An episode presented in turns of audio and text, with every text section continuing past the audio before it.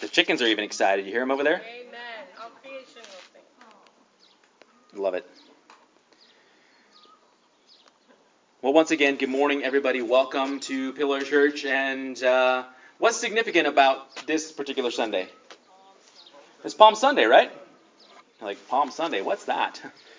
This is the, the week that leads up to Easter, uh, making uh, Jesus rather making his triumphant entry into Jerusalem just a few days before his death on the cross, right? Which makes ne- next Sunday, of course, Easter. Um, this morning we're going to we're going to continue in John. We're going to discover more about the Savior whose resurrection we're going to celebrate next Sunday on Easter. So we're not going to pause necessarily for a, a particular Palm Sunday message, but felt it was significant to really just continue to under, uncover more about this Savior that we're going to celebrate his resurrection next week. Hopefully, making that celebration all the more powerful and impactful in our lives as we know more about our Lord. Does that sound good? Good, because that's what we're doing. Uh, you guys are. I think I'm just going to chalk it up to you being hot. Maybe some of you are on the verge of passing out because it's so hot and you just can't muster any kind of interaction. That's cool. I'll I'll forgive you this once. If you have a Bible, and I hope that you do, open it up to John chapter 6, please.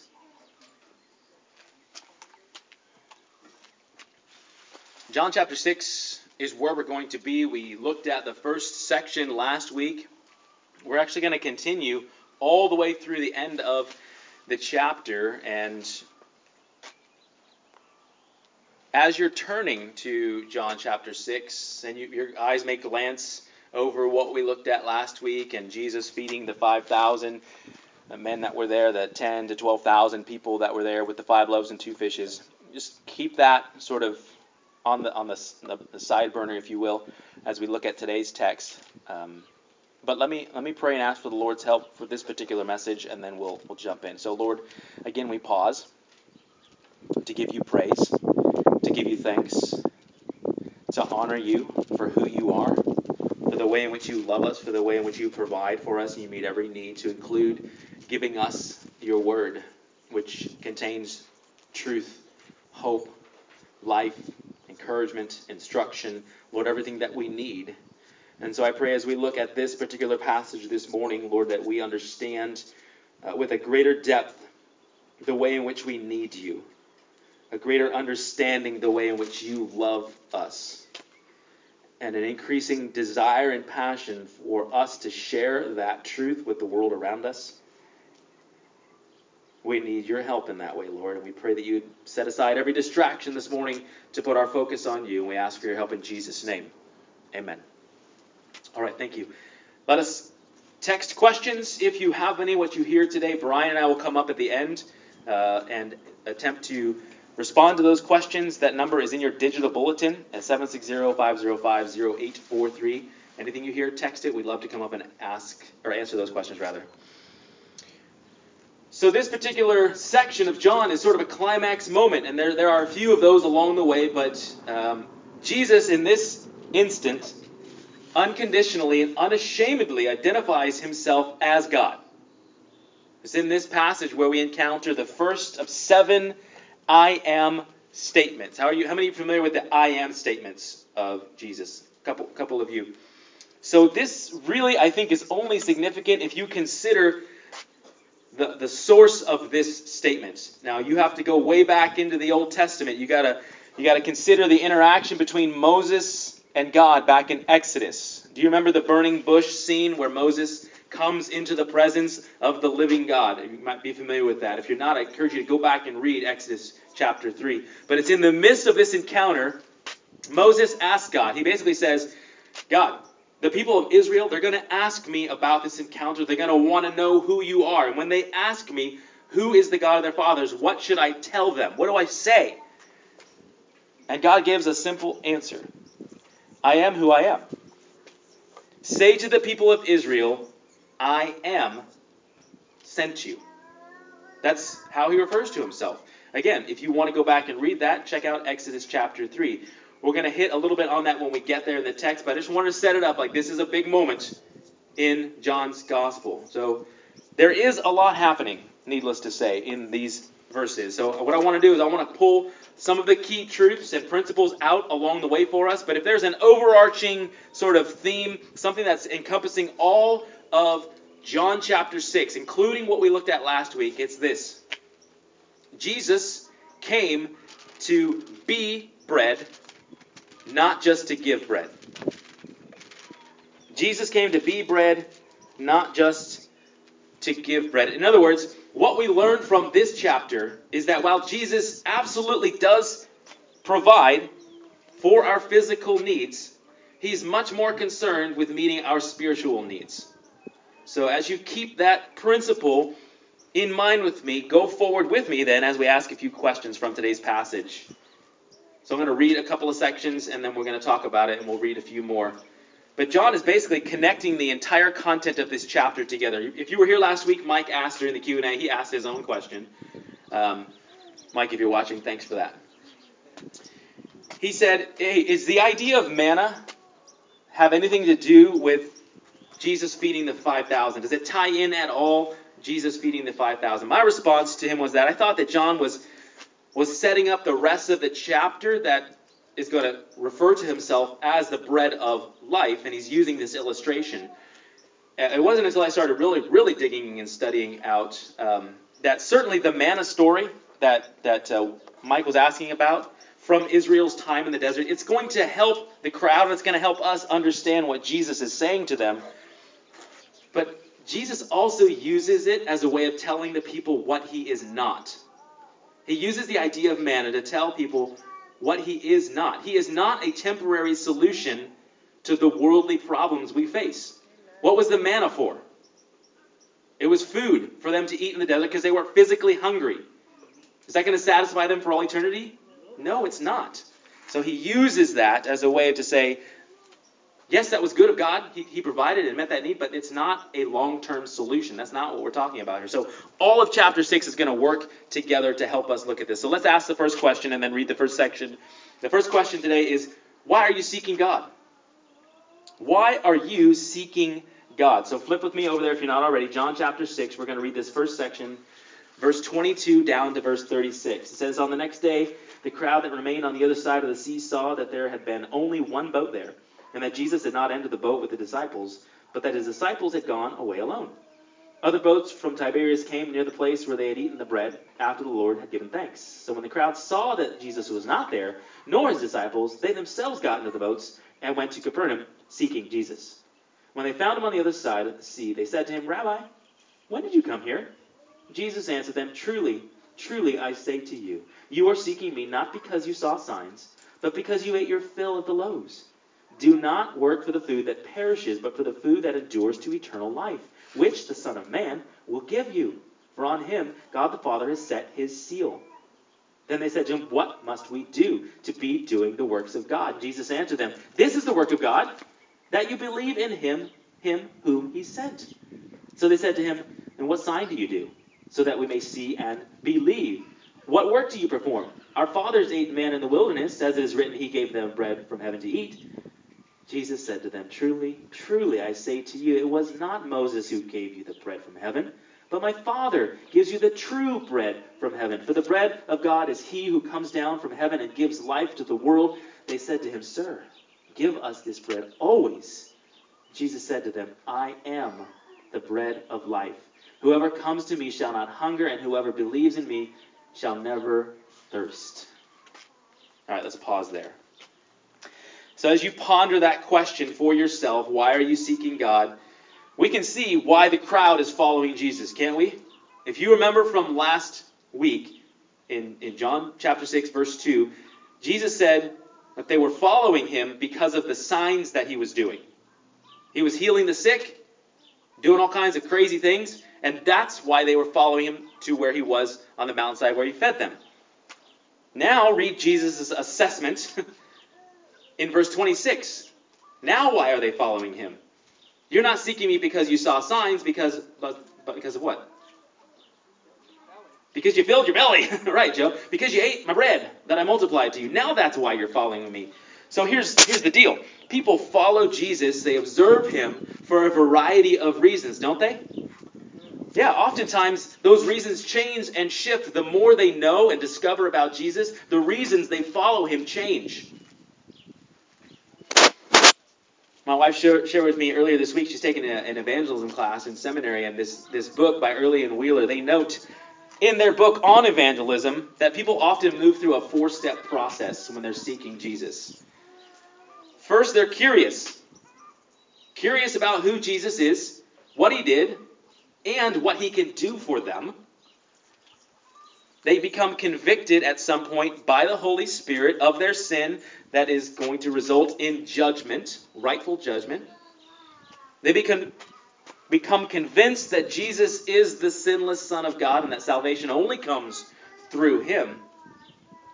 And converted through active faith that leads them to turn from their sin, which is repentance, and believing Jesus for salvation. Now, do these steps overlap and intersect all over the place? Of course. We're not talking about a specific order. That's not the point.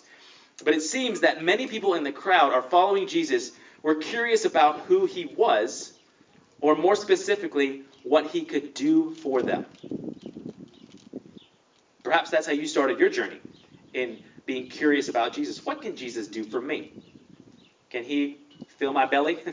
can he perform this miraculous sign on a sick family member? Maybe. John Piper reminds us that Jesus didn't come to be useful, he came to be precious. That's, that's deep. That's, that's powerful. It's not about having our physical needs met. Does, does the Lord care about our physical needs? Yes, of course. The scriptures tell us that. But our spiritual needs are of much more concern to Him and acknowledging the Lord for who He truly is. So, why should we seek Jesus? We know why these folks were. I think he makes it plain in verse 27. Do not work for the food that perishes, but for the food that endures to eternal life, which the Son of Man will give you. Who's the Son of Man? It's Christ. And whose seal does he have? God, the Father, has set a seal on Jesus, set him apart. That's what Jesus is doing in this moment. He's setting himself apart from the rest of humanity, calling himself the Son of God the Son of Man, sealed by the Father, and eternal life is found in Jesus Christ. And he gives it freely. Salvation is why we seek Jesus, to be reconciled back to God through the work of Jesus. In fact, when the crowd asks, okay, I'll, I'll bite, Jesus, what do we got to do then? What must be done to access this food that brings eternal life? And Jesus replies pretty simply you want to know what the work is? This is the work of God. Believe in him who he sent. He's talking about himself, right? Of course, Jesus. Believe in me. This is the work. In a few chapters, in John chapter 10, he's going to refer to himself as the Good Shepherd. And he tells his disciples, I came that you have may have life and have it abundantly. New life is found in Jesus, right? That's a great reason to be seeking after Jesus is to find that new life, that hope, salvation, forgiveness, reconciliation to our Father. But words are not enough for this group of people. And what do they do? They ask for another sign. they want some sort of experience like their fathers before them in the in the manna, you know, coming down from heaven. Hey, God, you gave our ancestors bread from heaven. You fed them in the desert while they're wandering for 40 years. What are you going to give us, Jesus? How about a sign for us? So he responds again with a very simple answer. First of all, he says, It wasn't Moses. Moses didn't give you that bread. That was my Father. But more importantly, my Father gives you the true bread from heaven. It's He who comes down from heaven and gives life to the world. Now, I think that's pretty clear in these verses, but Jesus wants to make it abundantly clear. He continues with this narrative, and look at verse 35. I am the bread of life. Whoever comes to me shall not hunger, and whoever believes in me shall never thirst. You see, what they don't realize is that the manna was actually representative of Jesus thousands of years before his coming. It was a picture of what was to come. And as I mentioned in the opening of my message, this is a very significant moment in John. It's here where there should be no confusion whatsoever about who Jesus is claiming to be. I am, that those mo- the words coming out of his mouth would have set the record straight that Jesus is in fact God incarnate. The Word made flesh and dwelling among his people. Where did we read that? The Word made flesh and dwelt among his people. Where did we read that? John chapter 1. We already, I know it's been a couple of months, but we already read that, and now we're seeing it come to fruition. And yet, we see in verse 36, they did not believe, even after seeing and hearing this truth. And unfortunately, church, that's the case with a lot of people. They hear the truth about Jesus and they do not take him at his word. But let's let's talk a little bit about the role of God in this process of salvation and the, and the role of man. And that's the next question we're going to ask. It's really just kind of a, a, statement God's sovereignty versus man's responsibility. Let's look at this next section. Read with me verse 37 to verse 40. All that the Father gives me will come to me, and whoever comes to me, I will never cast out. For I have come down from heaven not to do my own will, but the will of him who sent me. And this is the will of him who sent me, that I should lose nothing of all that he has given me but raise it up on the last day. For this is the will of my Father, that everyone who looks on the Son and believes in him should have eternal life, and I will raise him up on the last day. So in verse 37, there's this uh, tension that exists, and, and it sits at the crux of a very challenging spiritual truth, and that spiritual truth is this the Father has given certain people to Jesus for the purpose of salvation. We just read that.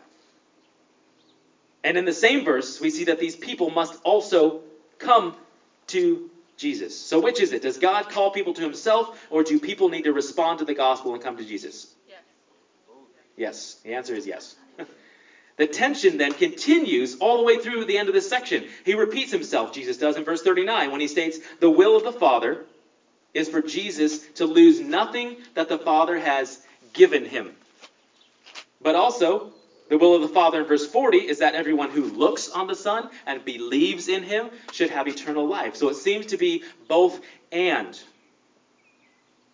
Now, is this passage mainly about this topic? No. But I think if you're reading this very carefully, that might have stood out to you. You're like, well, wait a minute, which which is it? It's something that we need to spend a little bit of time considering. And this is why it's difficult to grasp, church, because it's an infinite truth trying to be discovered by finite minds. And anyone that says that they've got it understood is foolish. Because you're trying to understand the things of God.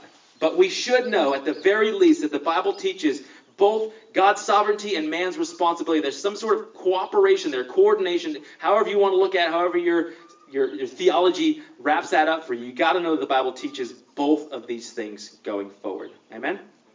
Okay. Let's keep going. The next section is essentially Jesus building his case for himself as the bread of life. Look at verse 41 through 51. So the Jews, the Jews grumbled about him. Nice response. But because he said, I am the bread that came down from heaven, they said, Is this not Jesus, son of Joseph, whose father and mother we know? How does he now say, I've come down from heaven? Jesus answered them, Do not grumble among yourselves. No one can come to me unless the Father who has sent me draws him, and I will raise him up on the last day. It is written in the prophets, and they will be taught by God. Everyone who has heard and learned from the Father comes to me. Not that anyone has seen the Father except he who is from God. He has seen the Father. Truly, truly, I say to you, whoever believes has eternal life. I am the bread of life. Your fathers ate the manna in the wilderness, and they died. This is the bread that comes down from heaven, so that one may eat of it and not die. I am the living bread that came down from heaven. If anyone eats of this bread, he will live forever. And the bread that I will give for the life of the world is my flesh. Okay. So we see this response of the Jews who were there listening to Jesus. What was their response in verse 41? They grumbled. Let me paraphrase their response. Isn't this Jesus? Like, we know his mother, we know his father, he grew up down the street, and now he wants to tell us that he's been sent from heaven. Are you serious? They're grumbling about this. Again, they missed who Jesus was, and instead of trying to understand what Jesus was saying, they complained. So, the next question that we need to ask ourselves is there any way that you have been grumbling about God? Well, it's easy to hold these people to a harsh standard, right? Because they were literally right there with Jesus and missed who he was. But we are no different, church. We miss God all the times in our lives, don't we? Many times because we're grumbling about something else. When our eyes become fixed on temporary things, grumbling often follows. Remember what this chapter is mainly about. God desires for us to acknowledge Him as our all in all, our fount of every blessing, our hope, our anchor, our joy, our peace, our source of salvation. It's very difficult to do that when our focus is on the bread rather than on the source of the bread.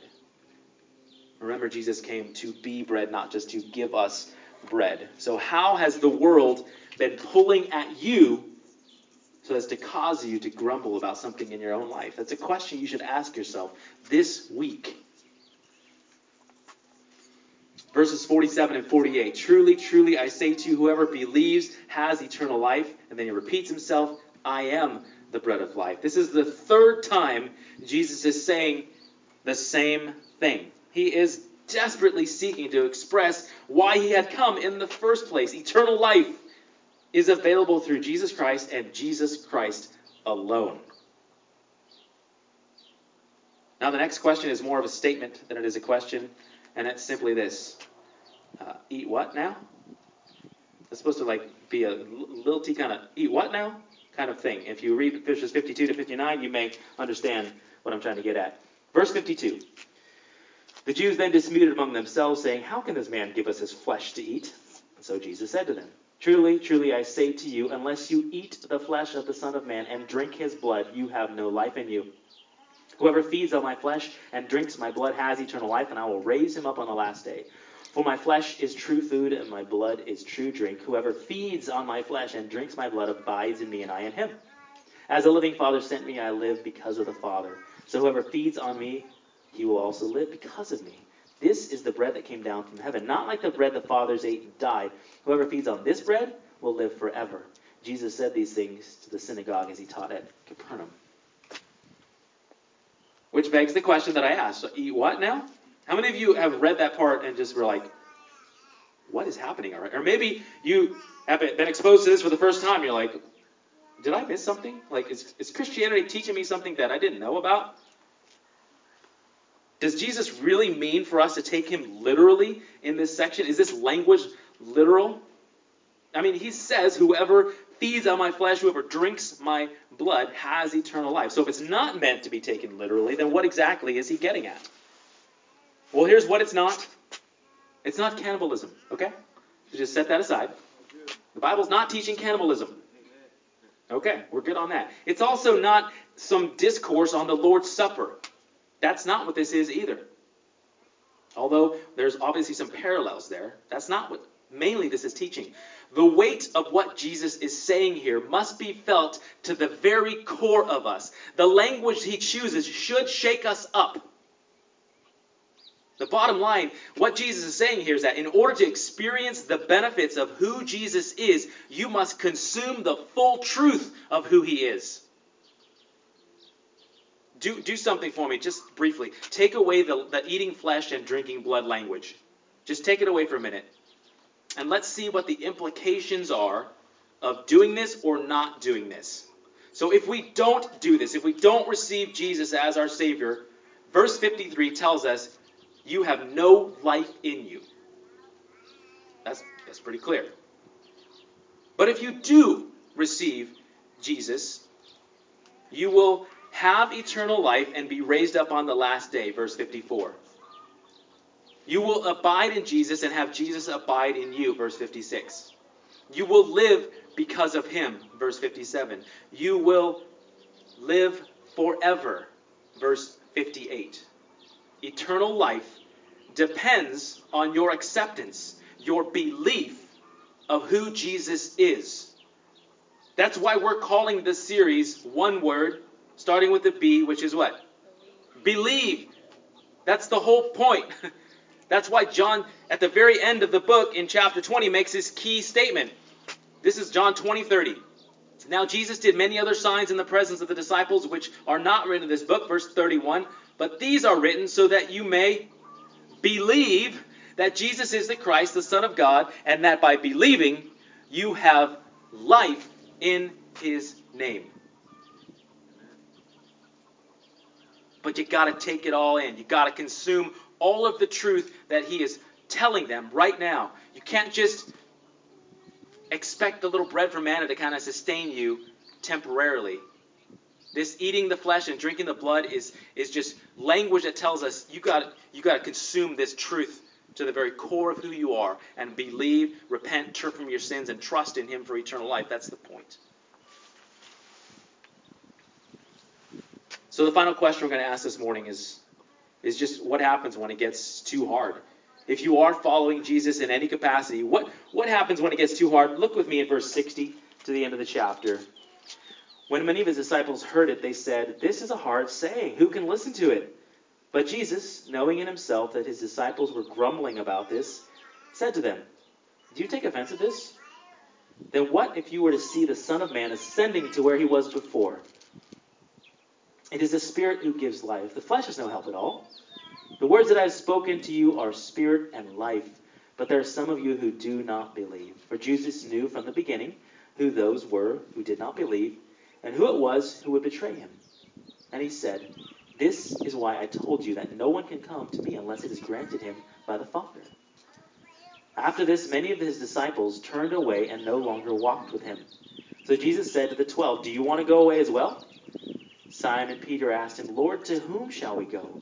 You have the words of eternal life, and we have believed and have come to know that you are the Holy One of God. Jesus answered them, Did I not choose you, the twelve? Yet one of you is a devil. And he spoke of Judas, the son of Simon Iscariot, for he, one of the twelve, was going to betray him.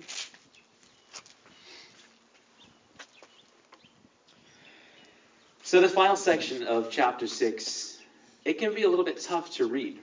It says that when many of Jesus' disciples heard what he was saying, they said, This is, this is just too tough. It's too hard. Who can listen to this? In others, how does he expect us to believe what he is saying and to do what he's asking of us? They were offended. And Jesus, being Jesus, challenges them one last time in verse 61. Hey, do you, do you take offense at this? Then what if you were to see the Son of Man ascending to where he was before? Is that going to help? it is the Spirit who gives life. The flesh is no help at all. The words that I have spoken to you are spirit and life. But there are some of you who do not believe. And their response in verse 66 many of his disciples turned back, turned back and were no longer walking with him. Now, you remember last week I gave you sort of a preview of the things to come? Because there was a lot of disciples following Jesus at the beginning of chapter 6. There was a multitude, remember? 5,000 plus were disciples following after him. Now the disciples are leaving and turning away from Jesus, which in my mind begs the question so then what is a disciple? we don't have a long time to discuss this, so I'm going to offer this. A disciple is anyone who demonstrates a willingness to follow Jesus and grow in their obedience of him. We see here and other places Jesus discipling people into a relationship with him. They're, he's discipling them into a relationship with him. Not all continue as disciples and repent and believe. We see that right here. They, they, they were confronted with the truth and were saying, Nope, I, I can't do that. And off they went. what does this help us to do? At least in my mind, it helps us to remove the dividing line between evangelism and discipleship. Because they're two sides of the same coin. We introduce the idea of God through the Word of God. We, we expose people to the truth of the gospel long before they repent and believe. The moment we expose them to that, they become disciples. They're, they're interested. They have some level of curiosity. They're following Jesus. They're working through these four steps that we've discussed earlier. So it's not just about going down to the pier with a big sign that says Jesus loves you and trying to convert people. All right? Maybe there's a place for that. Maybe there's a time for that. But you, in your circles, in every relationship that you have, that you begin to bring in the truth of the Word of God, and they sit and they're at least a little bit willing to acknowledge that person is a disciple because they're following after what you are exposing them to. It, remo- it, removes the pressure of us having to have some huge gospel presentation and polish and have all of the answers, which none of us do, myself included. It takes all of that away and just shows us man, we just got to do life with people. And yes, share some stories about who Jesus is and what he's done. And allow the work of God, the Holy Spirit, and his word to transform. And eventually, they become convicted, they repent and they believe, and they continue on their discipleship journey. But it's not up to us to hold their hand and yank them and pull them and, and force them. Did Jesus run down and chase them, the, the ones that left and turned away and didn't follow him anymore? No. He didn't do that. Again, not, not the main point of the passage, but clearly an application for us. So let me wrap up here. What is your response when things get hard when we're following Jesus? The reality is, church, there's going to be a lot of times in this life that the only thing that you know to be true is that you know so little. But when you know who God is, you know what His Word says, the circumstances, the difficulties, pressures, pain, suffering, they're manageable.